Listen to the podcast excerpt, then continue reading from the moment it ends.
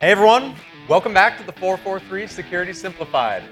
I'm your host, Marc Laliberte, and joining me today is Corey, managed security provider and cloud SaaS marketplace fanboy, which is a little long, so Corey, suck up, not grinder. there you go. Uh, we have a very special episode for you today for two big reasons. First off, we're joined by not one, not two, but three cybersecurity experts in the MSP and MSSP space. Looking forward to hearing all their expertise here in a bit. And also, as you can tell, we are coming to you live from WatchGuard Sales Kickoff Conference. Let the world hear you!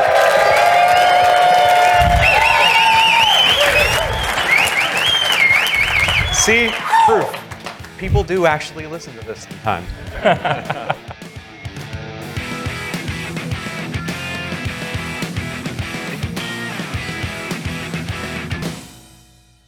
So we'll start out today. I want to give a get a quick introduction from each of you, um, and then we'll dive into some questions. I guess let's start with uh, Calvin. Uh, let's hear a bit of where you came from, uh, what you're doing now, and uh, just give us a good intro. Sure. So, of course, uh, my name is Calvin Engen. I'm the Chief Technology Officer for F12. And, you know, my genesis story, I would say, is, you know, I got a chance to really dive into the managed service space and look at where our clients were having gaps and started to craft products and services that really allowed them to focus and thrive on their own businesses. And so we continue to develop that area. And of course, as we know today, cybersecurity is at the forefront of many businesses. And we see so much, I would say, carnage out there. And as a result, we're really looking to help be the standard, change the, the profiteering that's occurring in this space by creating something that makes sense for those small to medium enterprises. And so uh, I'm happy to be uh, on that journey and speaking with my fellow colleagues here. Yeah, happy to have you. And then Matt, I know this is not your first rodeo on the podcast. I get Um, around. Luckily, had you on sometime before, but for the folks that haven't had a chance to meet you, you want to give us a bit of an intro and uh, what you've been up to? Yeah, I, you know, for reference, my uh, punch in the face that started this all was from Sodinokibi, are evil, and we lost $3 million on an acquisition uh, by them being ransomed completely. And so that was the beginning of my journey, as I stated on the first podcast.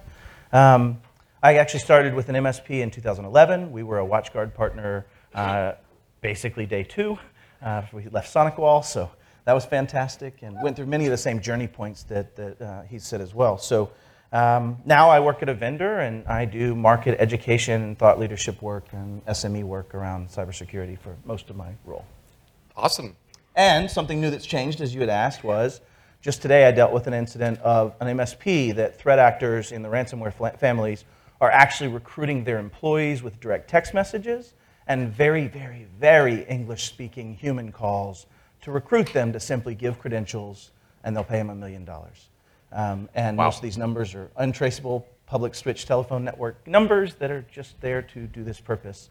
Um, so, yes, things are getting deeper. That is less cool. Yeah, not great. And then, of course, Scott. So when we originally invited you on here, it was for a, a role that you are no longer in. Uh, so in the context, WatchGuard. Yes. in the context of this episode, let's hear about like your history, your background of where you got to, and also what you're doing right now. Sure. So uh, Scott Williamson, um, formerly with um, uh, True Digital Security Service Sentinel. Um, my position there was Vice President of SOC NOC Operations. I was responsible for building their SOC about eight years ago, transitioning through uh, the changes, you know, starting with network security monitoring into MDR, into XDR, into vulnerability management, things like that. Um, we, we grew that to support about 500 uh, end clients, um, 50,000 endpoints under MDR, 180,000 under XDR. Um, and so now, uh, as of Sunday, as I was flying up here, um, I'm a you know WatchGuard employee. So, I've been um, brought on to start defining and, and creating managed services for, for WatchGuard. Fantastic.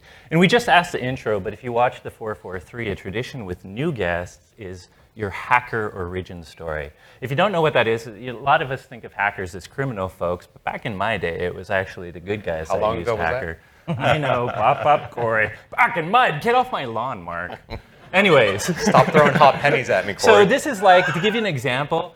You know, I got my first 300 baud coupler modem in freaking, and, and the underground BBSs were what got me started. So whether it's interest in cybersecurity or you're interested in using technology to innovate, what is your hacker origin story, Calvin? Oh my gosh. Uh, so it's going to be less cool than that. Uh, I was sitting on my, my grandfather's knee when I was two years old playing Sesame Street Shapes and Colors. and I remember that moment because I was like, one, wow, it's interactive. And then two is like, uh, fast forward five or six years, I'm now maybe 11, and now I'm teaching him what's happening on that computer. And uh, the rest is history, but I would say I would have been a, a gamer. I love hardware, and so I built all my friends' computers, and we would LAN party. I'd buy switches, and uh, it just became a passion.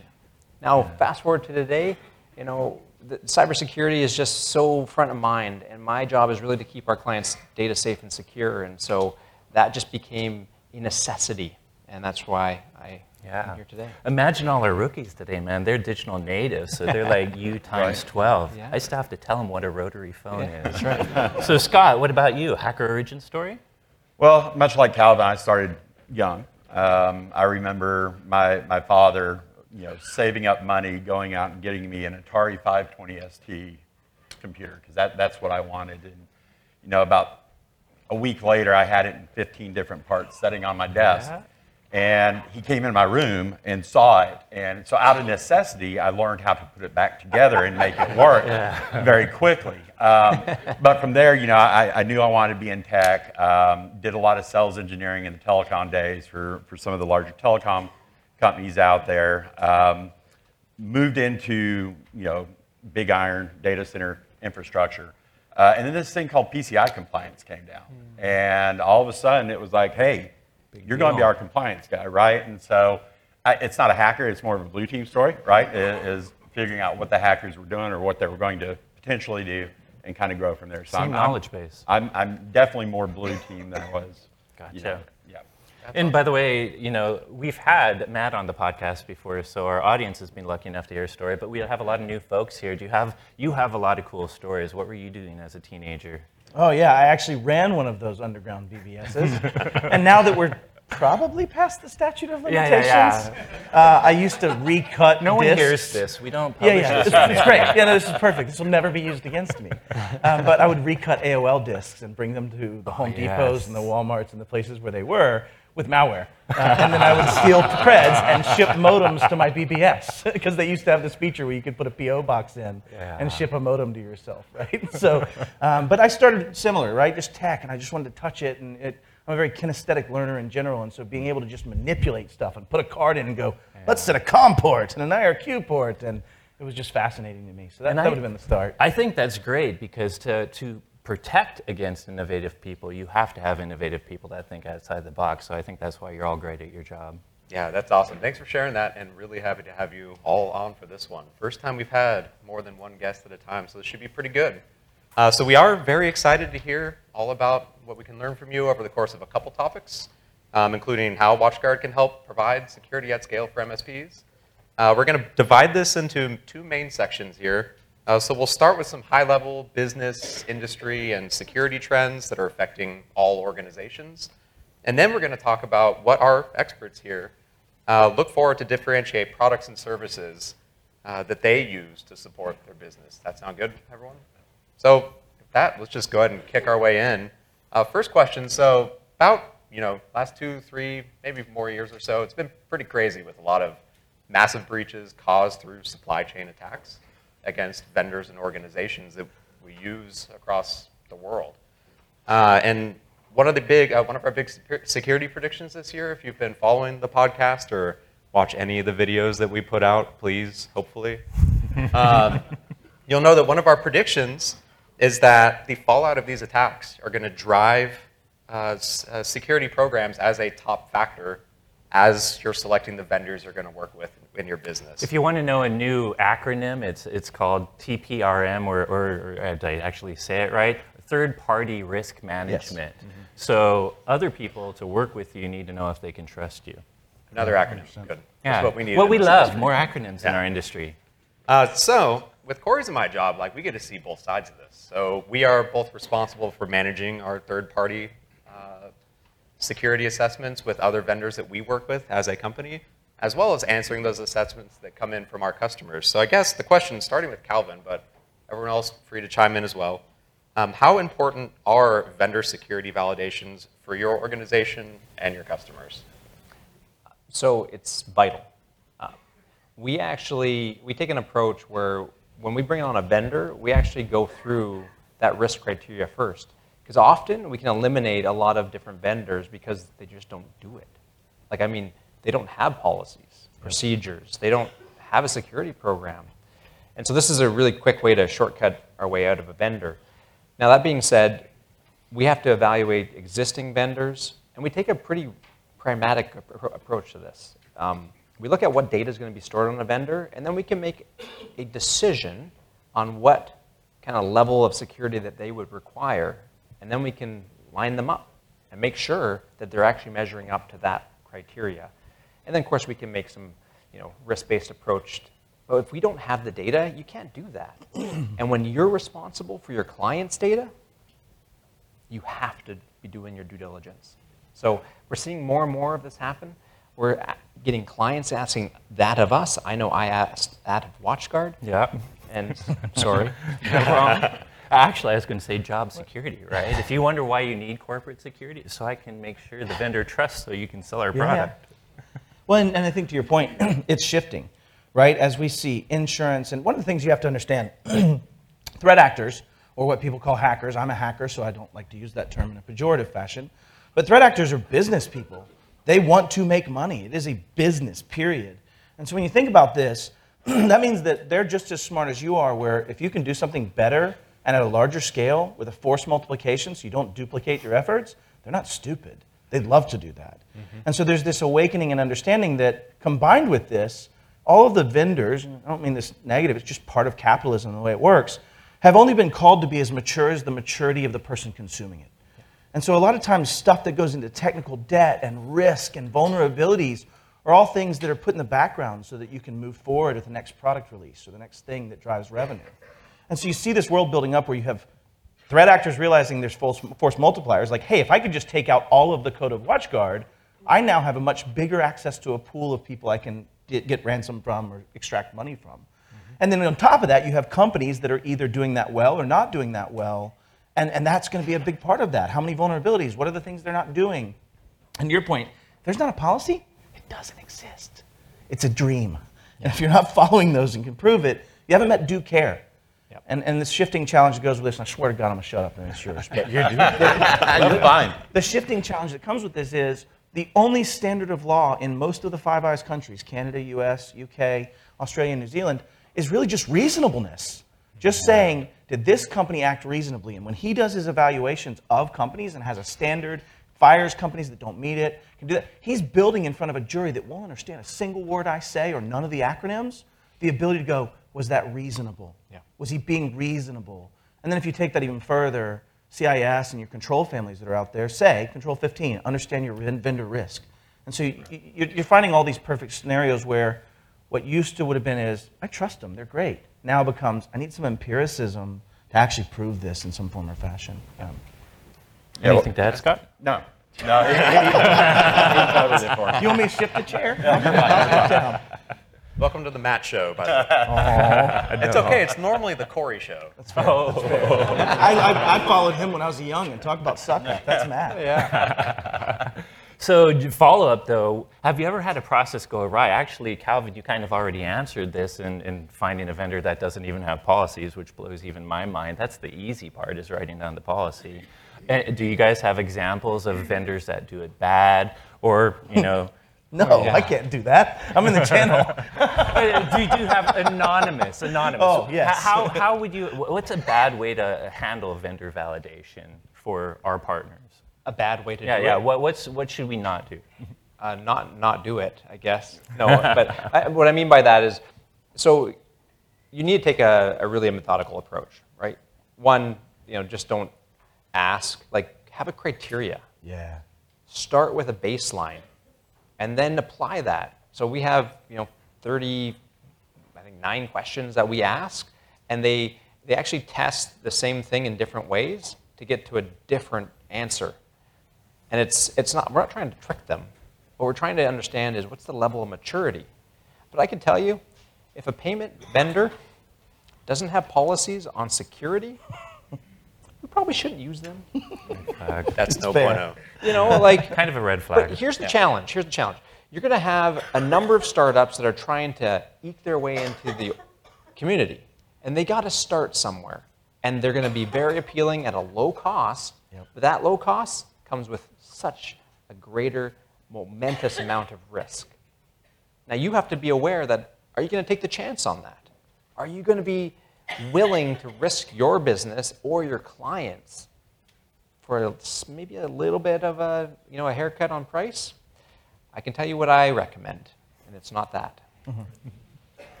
One other follow-up, just to give you really quickly, is uh, so one of the things we work at uh, WatchGuard for our products is working on certifications like ISO 2701 Yep. or SOC 2.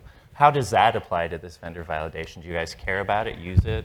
Yeah, Absolutely. hundred percent. Yeah, absolutely. So we, um, you know, we came from a SOC 2 Type 2 company. We, we got ours, I want to say three years ago, three and a half years ago. Um, and it's invaluable, right? We have clients that are requiring that from us, right? Because it's the easy button for them to pass through on their SOC 2 Type 2 that they're trying to do. Uh, plus, it's good for us, right? It's good for us to understand where, where do we need to work? What are, you know, what are we making? What are we kicking the box on and everything else? So, absolutely. I, I give a counterpoint to this. Um, I, I would actually say a lot of vendors and parties hide behind those certifications. And one of the challenges is it's a question of what are you doing? If you're trying to serve the business unit to be able to hand a document that says, yes, I'm secure so that we can continue doing business, boy, it meets that requirement.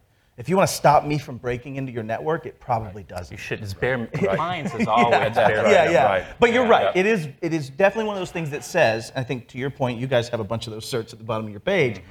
If you do it scoped right and you're doing it with right spirit and you bring security into it at the heart of it, that's one of those things where you have to go judge that. And that's why you have those questions to ask two sides of it is, sure you've got a SOC 2, let's talk about this. let's Yeah. talk about How the deep- actual how re- Yeah, yeah, yeah. How deep- What's how the deep does it breadth? go? What's the depth? right. What, how ingrained is it in your world? Yep. And that's key because just because you have a SOC 2 Type 2, which we do, but that shouldn't be like your green pass card. No. Right.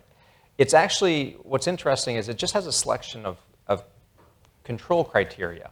How you implement that in your organization Efficacy wise. is different. Yep. Yeah. And so you have to look at that report and really understand what's happening in there, why it's a certain way, because you can spot gaps. I know I can spot oh, gaps mm-hmm. yeah. because Yeah. it's like, nah, it's not really what you should, should be doing in that control. But the point is, is it's, it's a starting point. And I It think it's a level of maturity. 'cause Shows care. It's, it's hard to do and is. obtain. And, Expensive. and so, no different than the ISO Agreed. as an international standard. But I think the depth of which we need to do on this front as a, an entire industry is it needs to elevate more. Yeah. But it's happening. It's happening slower. And I know we're going to talk a little bit Yeah. about how those shifts are happening in the industry. And even to Matt's point, that the maturity is being forced to grow by all the learnings we're having. So speaking of maturity, and, and another thing you said earlier, good segue. I never thought I would say this, but I am excited to talk about insurance. Yeah. There it is. Brother. I, I can't Pull my believe it. string. Who knew that would happen? No way. So, uh, insurance, their cybersecurity maturity was probably bad five years ago because they launched new extortion insurance, started paying a ton of ransom, and lost money. And I think if you've paid attention to news, the result is they've upped their maturity. You know, it used to be to be insured, you'd get like five questions about your security. Does he They're- fog a mirror?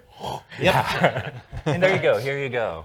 Now they're doing the vendor validation. They're doing active and passive tests against you. Uh, and the result is, you know, some people won't get insurance or it goes up because of it.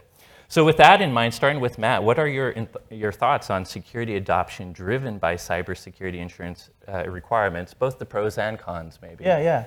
So let's just put insurance what it is. It's organized gambling, right? Like at the end of the day, it's empirical organized gambling.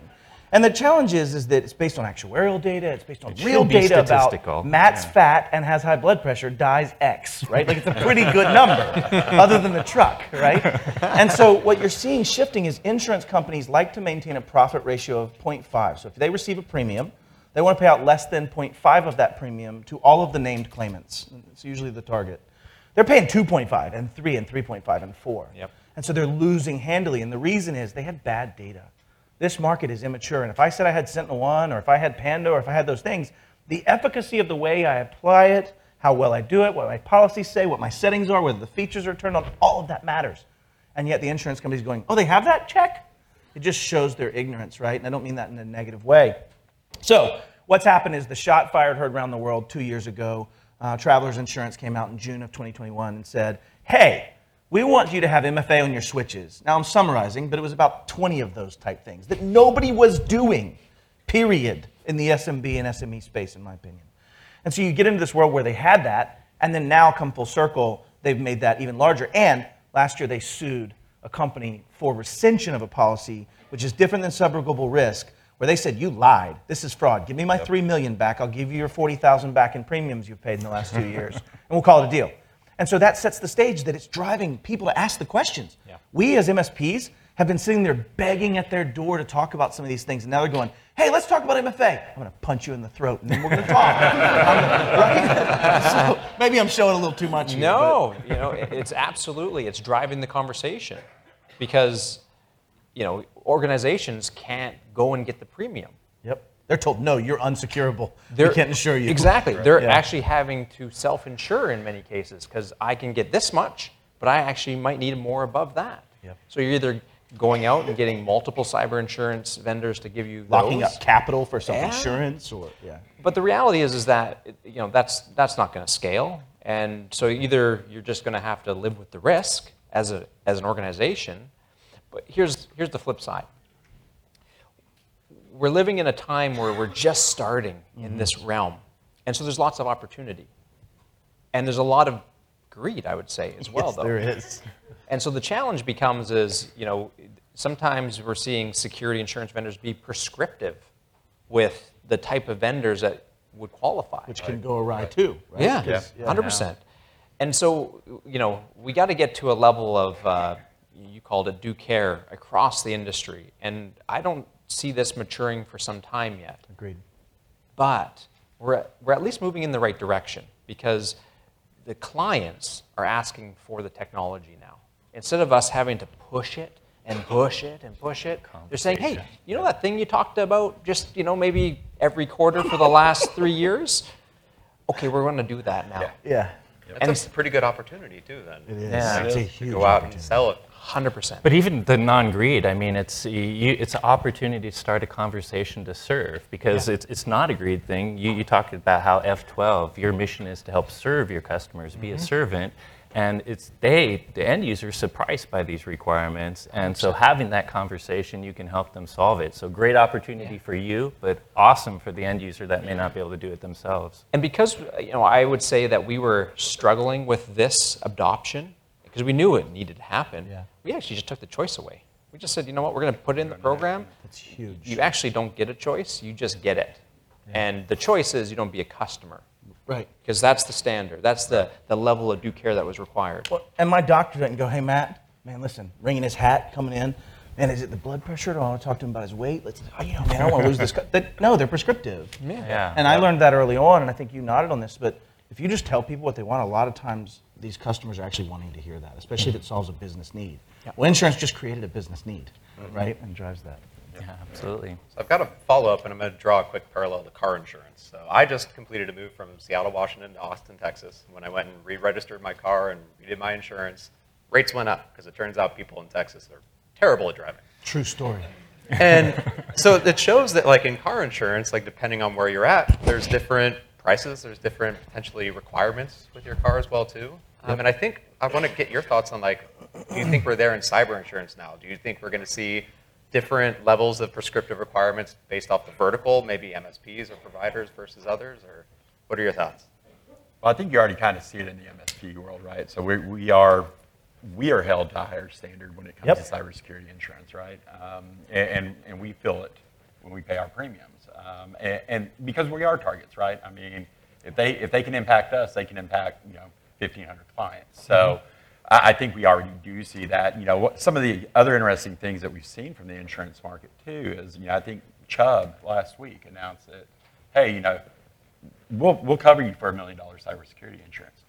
But if we see that a breach happened because you didn't address a vulnerability that was more than 30 days old, we're going to cut that because part of that's on you now, or part of that's on the MSP. So yeah, I, I definitely 100%. think I, I don't know necessarily vertical wise. Like I said, we, we bill it from an MSP, but I can see, especially when it comes to you know extortion, where PHI, PII, things like that, where they'll start taking a deeper Well, look at. well, it. you had Zurich come up, uh, had a Zurich come up and say, cyber insurance might be just like floodplain insurance, where we cannot insure this, and the government Yeah. has Yeah. to step in. Yeah.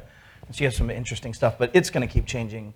We're nowhere near the end of it. Their their knowledge set is lower than most others' knowledge set in that realm, but they're growing quick. The insurance company. If I'd uh, end the topic, I'd say the, the thing is, it does sound like it's an opportunity. What's the right way for like the folks in the room to use this to, to help our, our biz- partners specifically, since we really serve the MSP, but for their end users? I have a thought, and, and what it comes down to in my mind is frameworks. I heard you talking about aligning to standards, aligning to uh, baselines, aligning to these things. You're starting to see MSPs go the same way doctors did. Um, doctors in the early days could give me leeches or saw off my leg. Those were the two treatment methodologies. But they grew, and as they grew, there was a tribal knowledge set, and doctors would talk to other doctors, and they go, man, this is kind of cool. When we cut the leg off, now if we use something hot, it'll cauterize it. This is cool.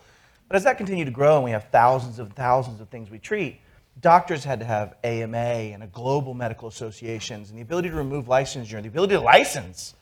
And, and so you see that we're going through that. And where that starts is that, that North Star. And frameworks um, have been around a long time, but they're basically prescriptive stuff. If anybody's just mystified by this, a framework says stove hot, burn self, don't touch stove. Done. Got it. Writing it down. right? It's, it's not that simple, but it is. And so when you look at this, assessing with a framework and using insurance to say, have you solved for the common things the insurance company is going to ask? Well, what are they asking? They're following CIS. They're following NIST, They're putting up questions that are in those things. So when you now say you have a map forward, and this goes back to the other point, you know, you can have MSPs that will meet that into your greed conversation and have no policies, no procedures, not doing. I mean, in fact, I would probably say it's close to 98% of MSPs don't have an incident response plan. They have zero internal policies that are followed for security metrics or tied to frameworks. And that is the conversation. So if I was a salesperson, I would say, how are you solving this as an MSP? And if that answer can be guided through thought leadership into follow a framework, pick one, whether it's NIST, CSF, or CIS, it says do these things. It says have off point. It says have a SIEM. It says.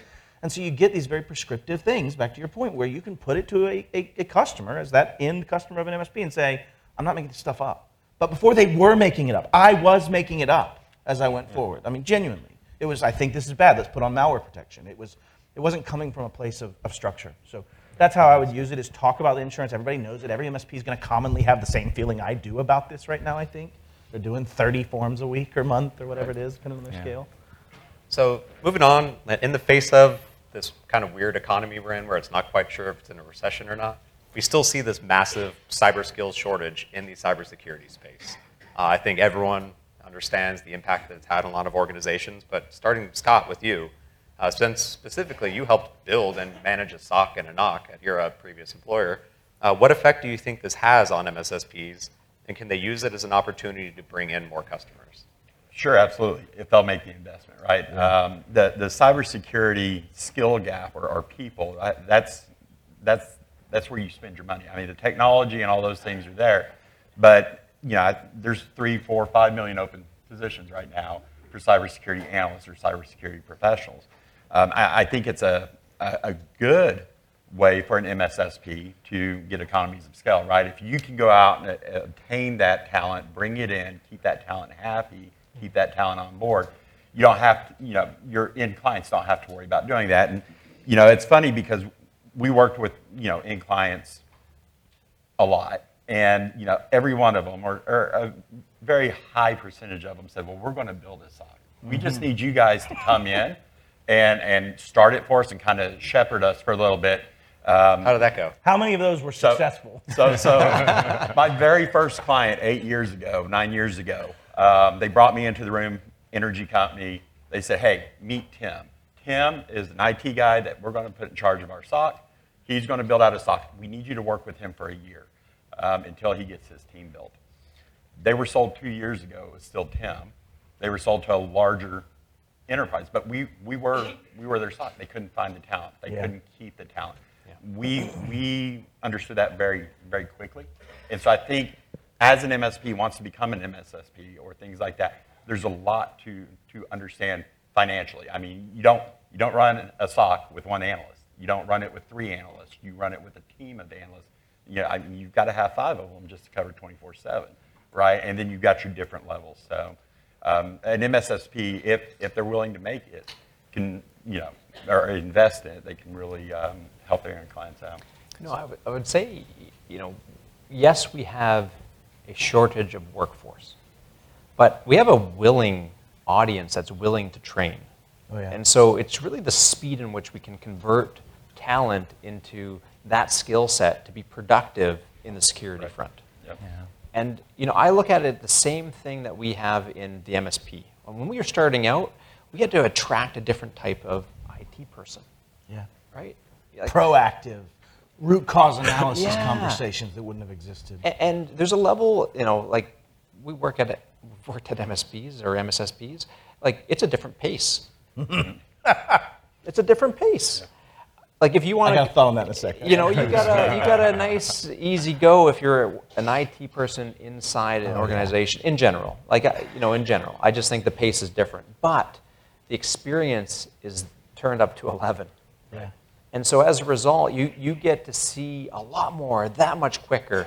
No different than being on a SOC, not in a SOC on a specific business, but in a an Broad. MSSP where you see a lot of different different aspects. That's how you get some institutional knowledge that you would not get because it's all about the amount of experience you get and how you then take that into you know the threat research and the, the, the, the attack techniques that are occurring out in the wild so that you can be more effective at your job. So I think there's a captive audience. I know I personally surveyed my own internal team of who's interested in security, and I was like, I'll get maybe a couple. 50%. Yeah. I, I had dozens of people that were like, no, I'm interested. And like, not even the technicians, like salespeople and like administrative staff. And I was like, okay, uh, this is good. There's a, there's a willing audience. They just need the skill set. Yeah. Quick story time. Um, I would say I was actually interviewing a guy. I was the head of our pro services team at the time. It was like 2014 or so. And this guy comes in with his resume. And I've said these same things. You just validated me right here, bro. And so I said these same things. He comes in and he's talking about he did two P2V migrations, did four VM creations, had done an email migration, been there 10 years. I said, bro, that's my Thursday.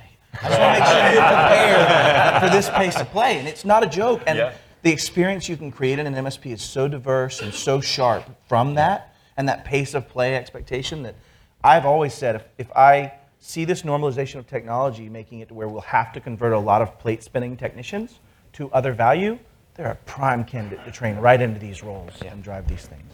So while we're talking about this, I'm not going to ask this to you because you were one of the Cerberus actually built a very successful SOC and, and could do that. But you mentioned Matt that a lot of MSPs fail, or, or I think both of you, at that capital investment. So one of the things WatchGuard we've always provided a platform that tries to help our, our partners, our MSPs specifically, offer their own services. But as we start to have services of our own, what do you think is the channel appetite, and especially you too, Calvin, because I know you're considering this move right now. Um, what do you feel about vendors helping those that don't want to do the investment by providing Yeah. SOC as a service, which we might call Open XDR as a service or whatever? Yeah. You're normalizing data sets already where it's easier and easier. Everybody has Azure AD. Everybody has X. Everybody has X. So you're getting to where a scalability of that can be delivered really well. And I think what you get, and I'm not going to hurt anybody's feelings on MSSPs, but I stood on a stage and said, MSP and MSSP are merging. There is, there is no separation at the end of this. But what I do believe is the reason for that is an MSSP cannot protect in a vacuum, not knowing what the data's sensitivity is, the cost, mm-hmm. how it's used, what it touches. But in the same breath, MSPs can't touch the data and not be able to secure it. So we just talked about the challenge of raising up those assets and resources. what I see happening in my mind is the vendors that can bring the, the human capital and the ability to normalize data sets and make very large actionable decisions for people, tied with that MSP having a, I'd still call them a SOC if I was running an MSP, I'd have a SOC, but their job would really be the bridge between an external resource for their capabilities and an internal set of how the hell I'm going to solve this. So the vendor vendor's a scaling factor yeah, it's a on scale their factor. internal. I, I, I believed in that heavily. I, I was one of the early uh, SOC as a service uh, consumers with, with our product, and you talked about you guys have a couple different ones you've been through. So, uh, yeah, I think that short story. I think that's probably one of the largest opportunities um, is for is for large vendors, ISVs, and SIs that can do that type of force multiplication down, even if it's a simple service, like I'm only going to monitor Office 365, or I'm only going to. You could see that be a very valuable thing that helps scale, in my opinion. Yeah, you know, I look at the MSP community, and as we've we've gone through these cycles, right?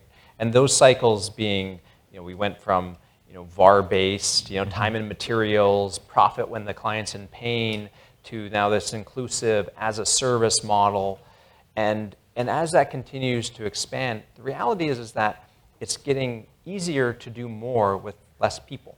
Yep. Like Commoditization. it is happening. And so the value of the MSP is dwindling. And as Stop we start, notebook, man. yeah, as we start to see a lot of these these things happening, those organizations are going to have to pivot. And they're going to have to pivot to the next thing. And I'm not saying you know you have to jump off and just do the thing. What I'm saying is you have to start moving in that direction.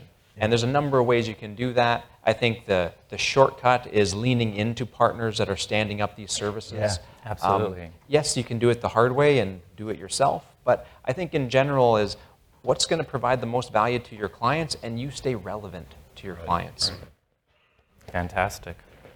Yeah, so I guess we've already had quite a few hot takes from, uh, from you, Matt. So another hot take that I'd like to get from you, and this is a totally loaded question. Uh, what is your hot take on zero trust? Is it really a new concept? Uh, do you think there's any major challenges with fully adopting this model? I'm glad you chuckled. so, um, John Kindervag wrote Zero Trust book in 2010. So we're 12 years past that point, and Zero Trust, ZTNA, the concepts, the tenets, and the pillars of that have been under exploration of DoD and earlier researchers for. Before. I'll tell myself I'm actually writing the test for CSA's ZTNA architecture, so this is kind of my jam. But no, it's not a new concept. It's this point that we, I think somebody said this well, like MSPs, we did this and we became holistic. I don't think we knew what holistic meant at that time as we made that conversion, to not understanding all of these other risks. But zero trust is at its premise saying, instead of me trusting and then verifying, or trust but verify, I would rather not trust until I've verified. And it's this concept of saying, when you roll out a firewall, how many of your MSPs actually roll out a firewall with blocking all rules first and only allowing what they need? Almost none. This guy. But almost none. And it's hard here. to do, and it's hard to do well. And it's one of those things where shifting that paradigm to be able to say, I want to know not only is this Matt, is Matt coming from the right device? Is that device protected, securable, and available where I can make the analytics available and make a decision? Like, how am I going to have a SOC as a service do what they do if I can't even be efficacious Right. in getting everything on? So you get into this world where zero trust network architecture, I think, is absolutely an old concept that is now coming to fruition from our maturity. Um, even in SME and, and SMB and mid market, to your point, you got a guy or gal that does very little and has very little understanding of these concepts. And there's so many implementations of zero trust. And I think it's Right. important to recognize this is this is the buzzword. It is. Mm-hmm. Right? It's Gartner today. XDR. It was XDR from two years ago. Yeah, right? 100%. And so the challenge becomes is like what really is it and how do you adopt it in a meaningful way? Yeah. Because there's a lot of implementations of it and you know you know plug here we use EPDR and the zero trust. But when we looked at the technology it wasn't just the buzzword it was how does it do it? And the fact that you know you leaned into uh, machine learning technology and, and the ability to then have analysts Yeah. that were actually checking it. Like I can run a program that I've never ran before, and like the next day, like it didn't work today. The next day it works Yeah. because someone somewhere has decided that that is actually okay to run. Now the challenge is going to be is there's there's many domains Right. Yep. of zero trust, right? You have your your firewall, you have your endpoint, you have your network layer, you have your cloud layer, everything in between. And, and now you have all these disconnected technologies. Yep. And so you need this kind of holistic model that can actually say, well, who are you? Where, where are you? And what are you doing within the network? And give you a basically a least privilege to do what you need to do within that after verification.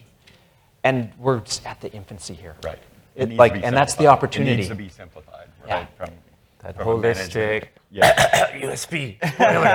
Some sort of platform that's unified, provides security. Yeah, yeah, these things. So we want to move on to another section, but before we do, me and Marc are known for really threat landscape stuff. We are, Yeah. We're passionate about security and we really pay attention to what happens. Mm. But this is a true speed round, so I'm going to limit you to one sentence. I think that's pointed at me. no, no. I, oh, by the way, the other thing, audience, we're trying to save a good 20 to 30 minutes for questions because you have amazing people up here. So think of your questions now. But I don't just want to know what me and Marc talk about the threat landscape.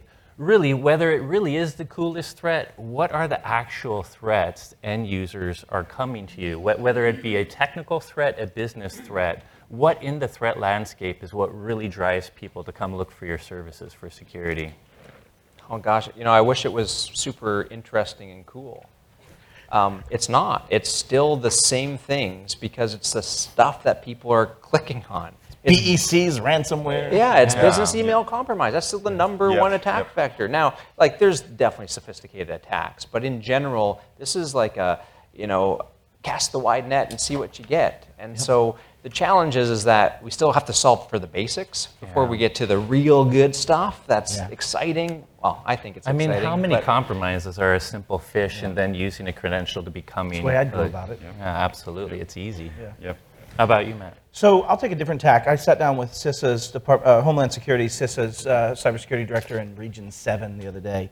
And they're starting to talk about the convergence of the IT OT surface area, right? And so now you're starting to see if ransomware payments are going down. If you look at Coveware's annual report, they actually said ransomware Pause payments are YouTube going for down. two seconds. Everyone knows IoT. OT is operational technology. Yeah. So think of it industrial, manufacturing. Well, they've just redefined it. Oh, have they? Go for it. There we 800, go. 800, God, don't quote me. Look it up. 832 or 52? Google. I suck. Okay, but they have just redefined OT to say if it moves something in the human space and in the physical world it is now OT.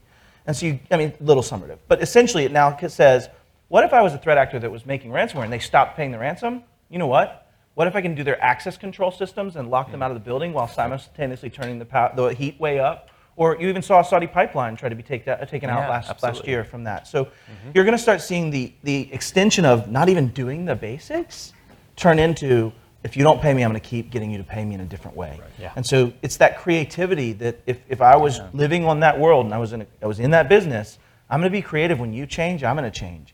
And so you have this world where that's probably my biggest threat Yeah. in the next couple of years. You'll see big things. Um, Yeah. it, it comes because these threat actors watch YouTube. It's probably his channel, actually. so if you're watching, we're sorry.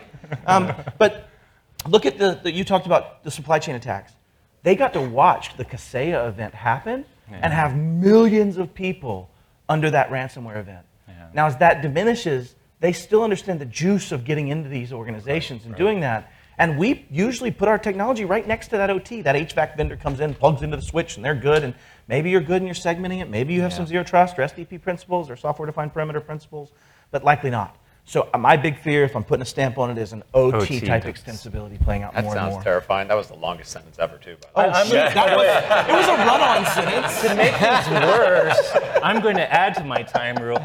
It's going to trickle down to consumers. Yes. We have we unlock our cars with our mobile phone now. My friend they're Alissa Knight's doing a lot of work on that. Darn right. Yeah. Imagine waking up in the morning trying to go to work, be in time for a meeting, and you get this little message you can only see because you can't open Or your running the car in the garage can have Yeah. negative implications. Oh, oh, that You would be see? very bad. I didn't think about that first. New so fear, if this yay. comes out, that's uh, not go. me. But New research paper from Matt. That is How about you, thing. Scott? Um, really, what Calvin was talking about, you know, ju- just the simple ones, the, the business email compromises, the extortion, where you know, we're really, you know, at least from our SOC's perspective, we, we would still see the ransomware, you know, every once in a while, but really it was the extortionware, right? It, it was the the exfiltration of data, and you know, to Matt's point, that keeps paying. Right? Yeah. I mean, I, I've got your data, and I'm going to come back at you every six months and tell you I still have your data. So, uh, extortionware, insider, uh, threats, things like that. Big time. I'm so sick of ransomware, but as long as it keeps working, You know, the it's tool, the gonna be tools are getting better, right? I mean, the Yeah. tools are getting better to protect against that, but it's, it's still growing. Most Yeah. vendors don't have a vulnerability disclosure program. Lockbit has a Yes, paid vulnerability And- and they disclosure do program. pay. They, They pay do a pay, million yeah. dollars if you find They- a bug, up to a million dollars do. in their Yep. software, their Yep. ransomware. But you were just telling me that they're starting to actually target companies by going to an actual employee and saying, Yep. "We're going to ransom your company, Insider but. Help us I'll- and we'll give you a- money." Yeah, Yeah. give me." And you find one disgruntled employee, and it's not all that. It's broken domain access ad- control. One domain that is. admin that's not making enough money a year, right? Gosh, let's let's be honest here. You know, like there's probably a level where an, a, a person would do something like that, but like when you're throwing a million dollars around, Gets easier. like a 20 year old, Yeah. Exactly, exactly. like that's a that's Yeah. a quick slippery slope. Yep. So we won't start the conversation, but we need insider threat protection too, I guess. 100%. Yeah. That'd be a long conversation. Marc and I are going to be worried when we go back to the headquarters. To protect I'm already keeping an eye on Corey. It's okay. we trust him. So, so next we want to move on though and talk to you about what you look for when you're selecting a vendor or a partner or a service and how you differentiate them in the market. Uh, so in other words, like how do we as a vendor stand out? And so we'll start again with Matt because uh, we know he has a lot to say. Yeah. Uh, Thank you. I pop if I hold my breath. So that's not good. So there's a movement in the MSP space, I feel like, uh, where there's this going from you know the best in breed individual services approach to Yeah. really consolidating under a single, maybe you might call it a unified security platform. Glad you didn't say single pane of glass. yes, exactly. um, and I wanted to talk, get your brain on this, on Yeah. like what the benefits are of that. Anybody heard of the Great uh, Firewall of China? The way they oppress data in and out, it's very, very effective. It's like in the 98.5% range. Who thinks that's one tool? It's not. It's actually two 70 or so percent solutions put together to be a 100% solution. And my point in saying that is, it's not always best in class, it's how well I use it. Yeah. If I've got crappy hockey skates, but I'm going to beat you into the wall every time, I'm still probably going to win. Right? And you might have better skates, they're just going to look funny on the ground. So, but the, the, the point is, is, as you think about this, what, what, what MSPs are doing is realizing that efficacy and efficiency typically have more value from a scalability and actually protecting the basics than the flashiest, amazing thing I have to manage in a vacuum for 100 things. And so they either have to write things together in a very complex SIEM rules or those type of things to bring everything contextually together and be valuable. Or when you're creating that product, if you're the ISV or the vendor creating that, you already do that with your products. You're already making the same data field mean the same thing. Matt's represented as Matt the right way. My device is my device the right way. And you start getting contextual anchors that you can create in that and get efficiencies of scale by not the best products in the world. And, and that's kind of a foreign concept because we're so conditioned by the best. Um, and I bet you've had tons of experience with that. Yes, yeah. no, I, I actually heard the term "good enough security" from a couple of CISOs this past year, right? Um, you Evan Franson. uh, Microsoft's not the best, but is it good enough, right? And so we are definitely seeing a shift that direction. And what I would say is, um, I can't sleep at night knowing it's only one protecting a collection of clients. So to me, I like a layered security approach. Sure. It's it's made mandatory, and that way there's enough overlap. To your analogy on the uh, you know the the Great Wall, Firewall of China, and the reality is is that you want multiple layers. Now, one vendor that probably gives you a lot of that, like a, a full kind of contextual threat landscape across multiple different domains, is good for operational efficacy. It's good because you can train within that.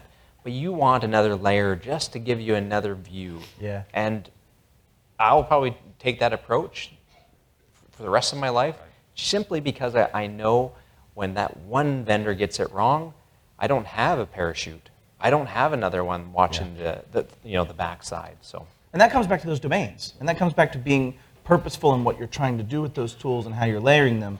And I think to your point, when you centralize on one vendor, you have to be better at that front end selection process 100% because you have a much larger blast radius if it Yeah. goes poorly. That's right? right. Um, and, and everybody gets this wrong. I'll just take my two seconds. Y'all can throw me off if you want. But No, you know, everybody talks about protection. If you look at the NIST framework, it's identify my crap, protect it, and then there's three fifths after those two.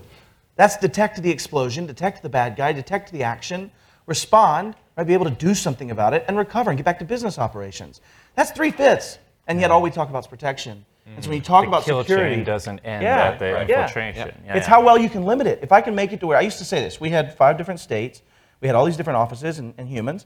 And I said, listen, if, if a guy or gal's compromised in Dallas, I want the six clients that they were working on suing me. That's it. I don't need the other Right. 700 suing me. And that comes to that blast radius reduction from principles of least privilege and those type of things. But that's where, when you're selecting one vendor to do it all, you need to make sure they really have a healthy understanding of that in their own world, of the product segmentation, but also silo, but also bringing it together in one space so that you can have multiple points of failure as well. But maybe a little deep. So let me ask a follow up, and I'll start with you, Calvin, because I think uh, you'd be great at this. Is uh, obviously, I think our unified security platform. That's really what we're doing. But we're not the only one. People consolidate. So, as both a technical leader, but you also have a great business leader ahead. What do you look for if you're going to consolidate in a vendor? What are some we're propeller heads, we like technical, but what are some of the business level too? What are you looking for to increase your margin, save you time in this unified platform?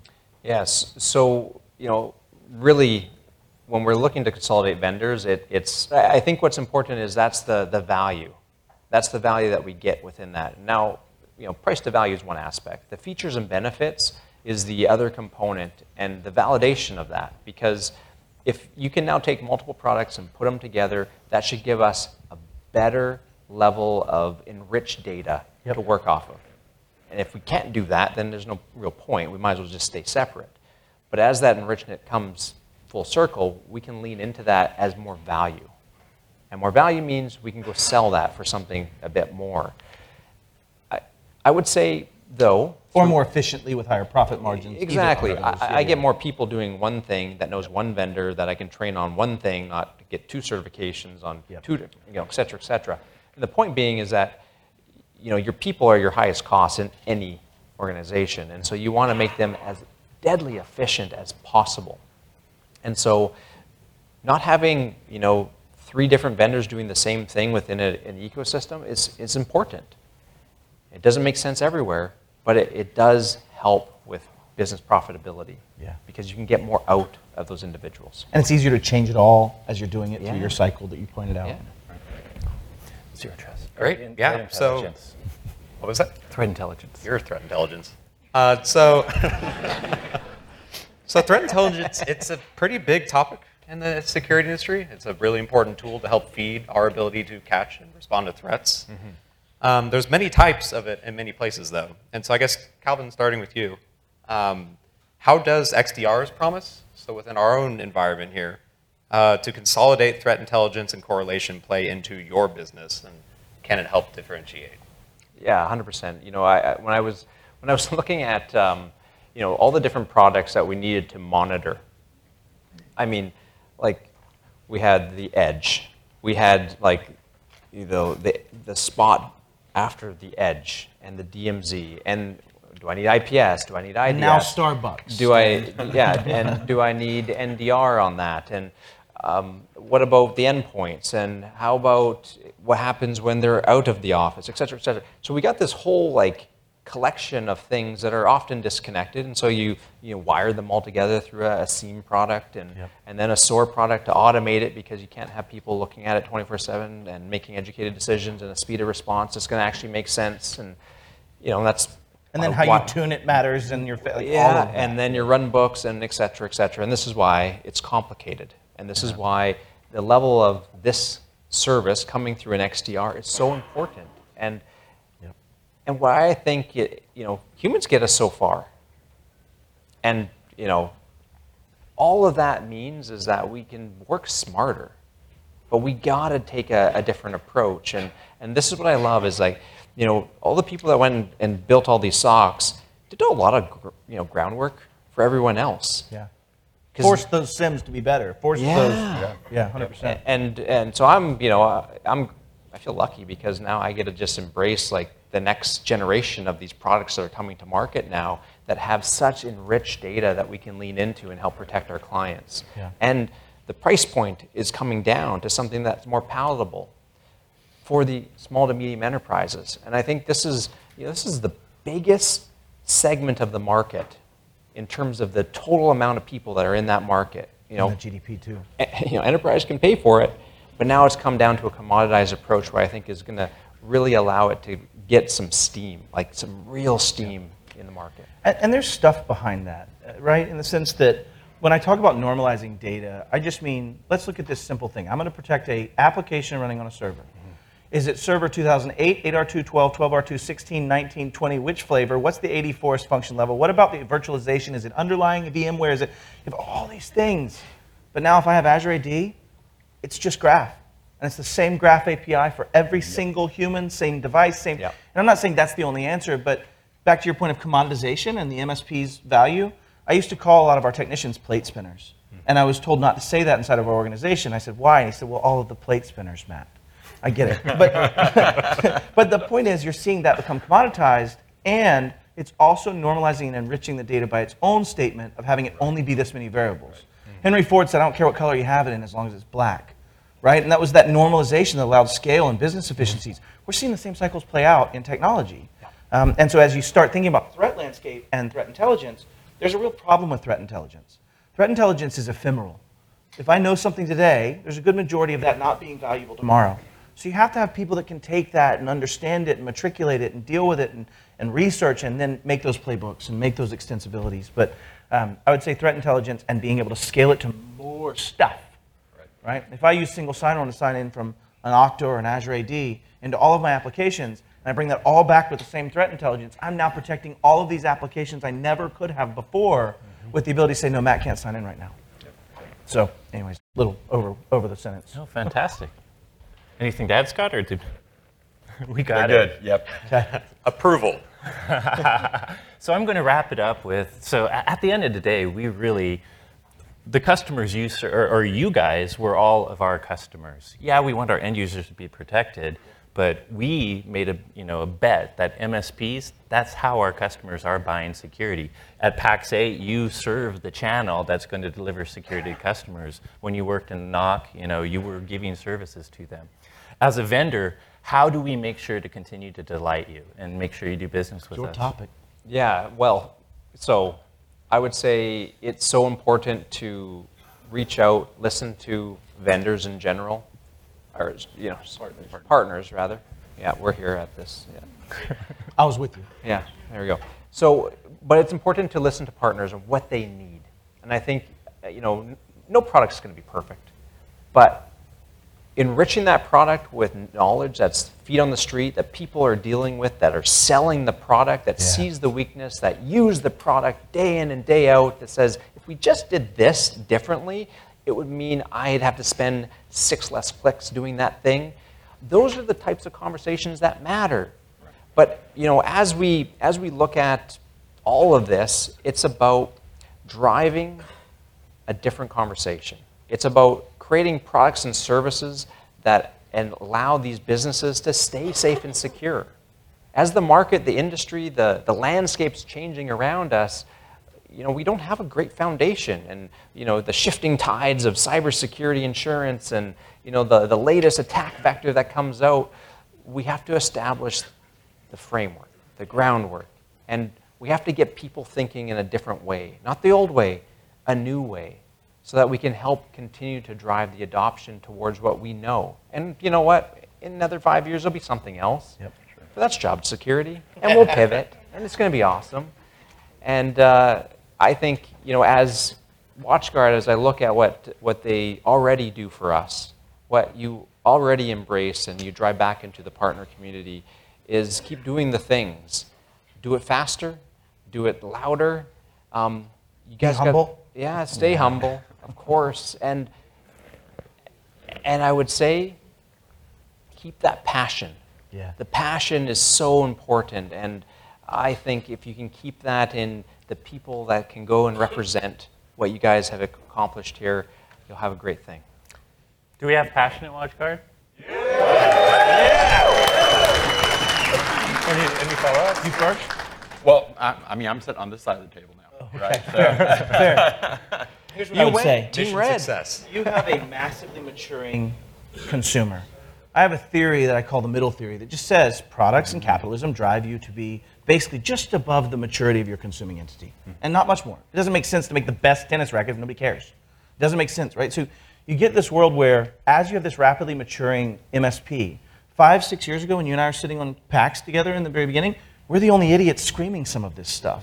Now there's hundreds of idiots like me, right? And so you have this world where they're starting to demand more, ask to see your SOC 2 and read it, ask to have understandings where you're going. And I'll even put it in my context. Dave doesn't look like he has anything heavy right there, so we're okay on that cell phone. but you know, when I was going through this, I was asking for a rewrite of the off platform. I was saying it wasn't good enough, it wasn't meeting my needs. I needed these things, but I'm the only idiot screaming it. And so, how do you stay with that maturity level if you believe there's a renaissance in cybersecurity that's happening? You start listening more to those front lines to start saying, here's how I'm going to be there in two years. Here's how I'm going to be there. So that you get that product maturity on the same scale of growth that your customers are. In cybersecurity, we've never been required to mature this fast, ever. If you look at your vendor validation, I'm doing more. I'm now starting to ask ASVS, which is Application Security Verification Standard from OWASP, because I want to know how risky the app is. I want to Yeah. know, and if you can't meet those demands, you're going to continue to alienate people that literally check you off the list because you don't meet that need. He's got a list, and he says, "Oh, no SOC 2. We don't even have to talk. We're good." And as you start seeing that play out, if you're not able to matriculate that throughout your organization and make that delta to be a highly motive and flexible company that can change and grow and mature, you'll get lost and you'll stay behind. And capitalism doesn't reward that typically. So That is awesome. To summarize, I, I, I think of connections, and a great leader once told me, Prakash Panjwani. brilliant that, guy. yeah, Yeah. Hadn't even kicked me out of any of these. when people come to to you boss. with questions and stuff, a great leaders will listen and instead of immediately providing answers, Yeah. ask questions. Listen And to I- understand, Yeah, not listen right. to respond. Yeah. Right? So, Yeah. such an easy concept that we can all can perfect. So that is all of the softballs from Corey and I. Uh, so before we move on, though, first off, thank you for answering all of our questions, giving a lot of really good insights from your different viewpoints. It's been fantastic. Uh, and now, though, we want to open it up to questions from everyone else in here. Oh, here we go. We got one. Uh, first of all, thanks for a very interesting, uh, interesting session. We just uh, presented our uh, our insights on what we think the threats are going to be from 2023, December last year. But what is your vision on that? What are you, what do you think the most important threats for next year are going to be? I, I think, you know, candidly, I think you'll see a ton of supply chain vulnerabilities exposed this year. If I was going to make my endeavor this year to make money being a bad guy, I would not solve it with bug bounties. I would solve it by finding those and destroying people with them. So I, I think you're going to have more and more of that evidence of the lack of a mature security program playing out in large scale vendors. That's just my first pick. But then also the, the, the same old oldies are on the record, right? Uh, it's going to play the ransomware and BECs and those extensibilities uh, constantly. And other Cool. thoughts? I would say IoT. Uh, fu- Yeah, totally. Functionally, you know, you know, the, the consumerism of making technology accessible is prolific. I mean, like it's in everyone's lives. Yeah. And the challenge is, is that it does not take a security first approach. It simply doesn't.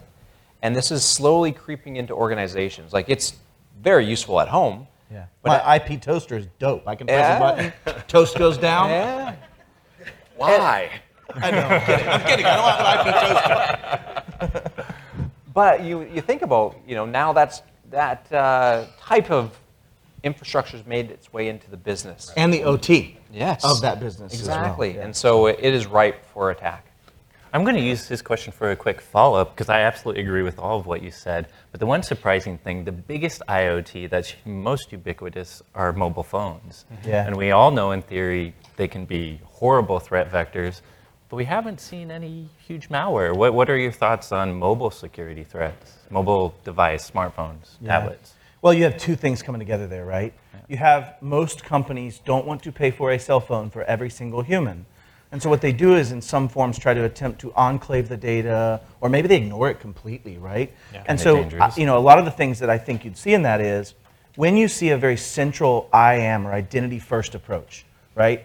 That's based on usually OAuth. Uh, I'm sorry for that, it's open authentication. But, um, but basically, um, OAuth is a token. Once I have that token, I can use it anywhere. And so those tokens are now um, going to be under a lot of scrutiny and attack on the mobile devices because they're already on a device where there is no scrutiny on the device. They're allowing it to connect into their world. And if we've already said business email compromises are the way that you can make the fastest money, I don't need a really privileged access. I just need mail. and so Right. I, I would say you're going to see a lot of extraction A lot of that is like multi-factor authentication has solved a pretty big problem of stolen credentials, Right. uh, but it has not sol- solved the authentication problem as a whole. Correct. Right. Yeah, and I can steal that token after you've MFA'd Yep. and replay it. And that comes down to settings. It's that simple. I can set a setting that says that token's not persistent in this Active Directory AAD environment. But that goes back to MSPs not having those capabilities, knowledge set, or, or scalability. And as they do that and start making that restriction, you can see that as this cat and mouse game, right? OAuth token theft, stop OAuth token theft. Still OAuth token theft, FIDO2 protocol, right? You start getting into these things that, that are always trying to solve it, and that means we have to keep learning. Right. Um, but yeah, I think it'll be the basics reapplied with new methods of, ga- of grabbing it. Cool. A question over there. Hi there. So in uh, 2023, are there any particular vertical sectors that you think will be the main target of attacks going forward? Yeah, education, public sector. Um, I think depending on the actor, you will start seeing more and more attacks on infrastructure as an economical weakening tactic. Um, and I think you'll start seeing people poke at those infrastructures, right? We, we've had these attacks on these public infrastructures. I mean, the Tampa Water District in Florida was hit, uh, and they were poisoning the water physically by dumping more, more chemicals in. It was a freaking Linksys router, y'all. Let's just put this in perspective, right? Like, so the attack surface met with, if I'm a bad guy and I only want to make money, I'm going to do it the best way possible. Uh, any other thoughts? Otherwise, pitch it to someone. All right. Um, if you could pick an evolution for modern channel security relationships, if you could help us modernize our channel relationships, what would you like to see? I got an idea, but I'm not going to go first this time. I mean, as I did. Go. you did, yeah. Well, I, I feel like I gave a, a bit of a roadmap uh, earlier, but what I would say is it, it's rhythm. And the challenge that I always find is like with change in any organization, you lose the institutional knowledge. And so, organization, this is not a person problem, this is an organizational problem. This is where, you know, if you've created a, a methodology, a routine of what that looks like, it's how to get the best possible relationship with a partner. And you can't do that if you're always changing the people. People have their own flavor and their flair, and it's actually just even one of our challenges that we've seen is as we've changed account management of our own mm-hmm. team, we see that the clients things lost, Yeah, you lose institutional yeah. knowledge and the, the connection with the client. And you know, I, I think this is just it becomes more maybe procedural or you document it or you just need a, a way to pass that information on so it, it lives on past a relationship. And I, I think a modern channel engagement or a modern relationship with account management is something that, uh, that we still haven't cracked yet. And I know we struggle with it as an organization. And so we need to come up with a better way of making sure that there's consistency. Because otherwise, you lose the opportunity. You lose the ability because that becomes a change trigger in an organization that could then lead to disruption of that relationship. Alternatively, we can just follow the Corey model and just no one ever leaves. You're good. Yeah, he's been there like 24 years or something. That's right. I'll, I'll, I'll tackle this a little differently. I'm actually um, taking on a new project as if I don't have enough of those. But, you know, what is the channel? Who is your buying persona? What do they need? What's different about them globally? What's different in Europe from here? You have Oh, a yeah. VAR centrism that might be different than our definition of MSP. And now you go to Australia and you have a different definition. And you have, and then on top of that, you have system integrators, ISVs, you have MSPs, you have people that are struggling being in a different entity or something new. And so I think the biggest thing I could give as advice is try to ask those questions and make those touch points Yeah. with the intention to understand to try to stay up with those deltas and those buying partners. I know many MSPs that have converted from SMB uh, focused direct everything to commit and managing SMEs and doing those kind and even your delta I would imagine over the last X years. So for me it's about understanding there's so much change going on and, and I'll take a second to say why. In our industry, in the channel and in, and in this space, private equity has started getting their greed or fear involved. And they've said, hey, if you can buy somebody a million in revenue, and we'll pay you one times revenue or maybe a couple times EBITDA, but as soon as you become 10 million in revenue, you're now 12 times EBITDA, which means every time I buy somebody, they're worth four times what they're worth. I'm being a little facetious than what they would have been. And so you have this massive influx in capital that's changing the channel significantly. So modern, I think, is never defined. It's always a tangential point of a changing circle in a line uh, in my mind. So. I uh, failed calculus several Yeah, times. that was, Hey, Marc, I got one over here. Marc, Yeah. Where are we at? There we go. Hey, hi. Uh, I wanted to return to the basic of security, if uh, you agree. Uh, do you think this new generation of the chatbot, like uh, ChatGPT, etc., etc. I've done Can- bad things with ChatGPT. Yeah.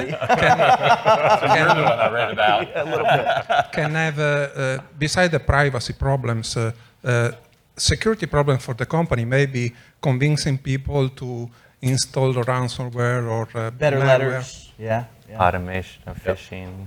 I, I, not to get off of the topic you asked, and I'm, I'm sorry, y'all. Give her- I'll give her. buy drinks tonight. But the, not to get off that topic, ChatGPT and, and the change in understanding AI, or as it's defined in machine learning, and all these things that are coming, these have been on the roadmap. Same as quantum, same as everything, and just like everything, it's going to continue to change. To your immediacy, I actually have been doing a study on ChatGPT where I am trying to get it to write me the best ransomware letters and the best BEC emails. Um, and, and I'm trying to do it without triggering their flags. So I've actually been doing that. The amount of human English linguistics that need to go into that would have precluded the ability for them just to already do the damn letter. And so I think you have this challenge of the manipulation of the input requires the knowledge of how that's going to react. And that's, that's tough. So we're not there yet. My, my brother is an AI scientist, much smarter than me.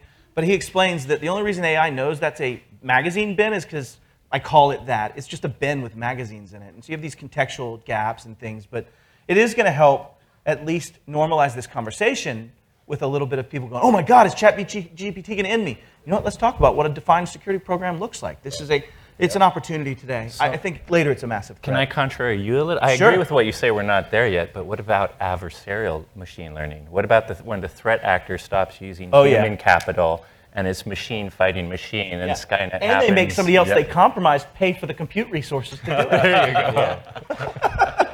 go. Sorry. Yeah, it'll so get there. I, I actually wanted to address what you were just saying. That was what my question was going to Oh, be sorry. about. So I don't know if you've been looking or doing any research on evil model, but actually you, embedding malware deep within Yeah. deep learning and neural networks, and it's basically undetectable. Chris Roberts did this a long time ago with, let's call them MovePoint. I won't call them you know, anything else, but they're an email security vendor. And he manipulated the AI ahead of time. He also did it with what he calls Clown Strike. I can say it that way because he's published it. But you can manipulate those machine learning models because they are quite simplistic. They're deterministic, and as long as you understand the way you're going to make that deterministic outcome, you can manipulate it to do things it wasn't expected to do. And if you bring it all the way back, like we made cars that blew up. We had a Pinto and a Fire Arrow, right? The Fiero. And at some point, you have fire testing capabilities and maturity and growth. We're not where we could protect a car today in cybersecurity. We don't have any of that endemic capabilities. And so that means that the ep- approach and efficacy of these things are not thought of as the security implication until a bunch of idiots like me do YouTube videos, right? So, but great point uh, on that. And I think you will see embedded malware in those systems. Right now, the data set's static. It's a 2021 data set. It's not changed. But you can go on Azure right now and get your own version of it and build your own things with those same GPT-3 rules and capabilities. And you're 100% right, man. It's really good at like tactical linear scripting and pen testing stuff. It does a really good job of bringing together those things, but not so good in that creative thinking side of things right now. I have a question. Uh-oh. Um, uh, this is for Mr. Lee. Uh, it's my understanding you'll be attending the uh, WatchGuard SKO Gala tonight. I will, not in gala attire, because I'm stupid, but I will Um, be there. Um, we have a choice of chicken and steak. A rental, a I would rental like some cake, amalgamation of, no, and, uh, and salmon. I'll take salmon. Okay, great. Thank you. Thank you. so that was a sage question. Uh, any other security or MSP related questions? I'm going to ask a MSP related question. I'm wondering, we've been talking about remote work for three years now, and everybody's a little tired of it. But are your clients asking for anything different? I'm, I'm thinking about a lot of these businesses that aren't going back to work full time. And as people really start to think about, I don't know, Alexa listening in to what their employees are saying in their home offices or something like that, is any of that coming to the forefront? Or are they thinking about what do I need to do to protect folks as they work in their offices? Or are they thinking about it differently? I wish I could be positive on this. Uh, I have a different opinion on working from home. And uh, I would say I'm, I'm getting asked more about how do we maintain productivity of people. So more of like technology and, and monitoring of employees. Like the challenge is like we're all here today together. And do you see the relationships that you're building here? Yeah. Like hard to replace that. you you just can't duplicate that from a remote workforce. Now we've we've changed the whole paradigm of what you know life and work balance looks like, but I you know I fundamentally still believe that people need to be connected, and you just can't get the same productivity out of my own staff when they're not together. When they can just say, "Hey, you know what? I just I'm running into this thing here. Have you seen this before?" Bam, solved. So uh, I know that's probably not your question about you know IT, but I, like for me, um, my my whole view on just this, I'm five days a week in the office. I have four boys at home, and so I like I can't work at home. There's just no way I could work at home. But but through that, I mean, the challenges that I think is that we're leaning into now technologies that are trying to uncover like how do we get people connected in different ways, and we've you know I'm just I'm done with Teams and Zoom and everything else. But uh, I know that's not really security related, but that's my own view on remote work. And, and I'll say, if you are on a Zoom call or a Teams call, just say, Alexa, what's my address? And see how many people have that challenge. Because it will read it out. It's a fun one. So I guess with that, Calvin, Matt, Scott, thank you a ton for coming on.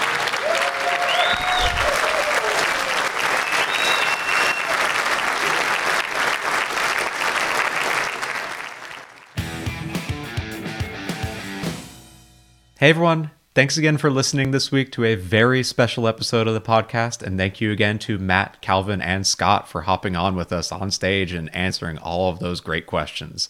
Again, if you enjoyed today's episode, or if you have questions or uh, suggestions for future episode topics, you can reach out to us on Twitter. I'm at XORRO underscore. Corey is at SecAdept, and the both of us are at hashtag the 443 podcast. Thanks again for listening, and you will hear from us next week.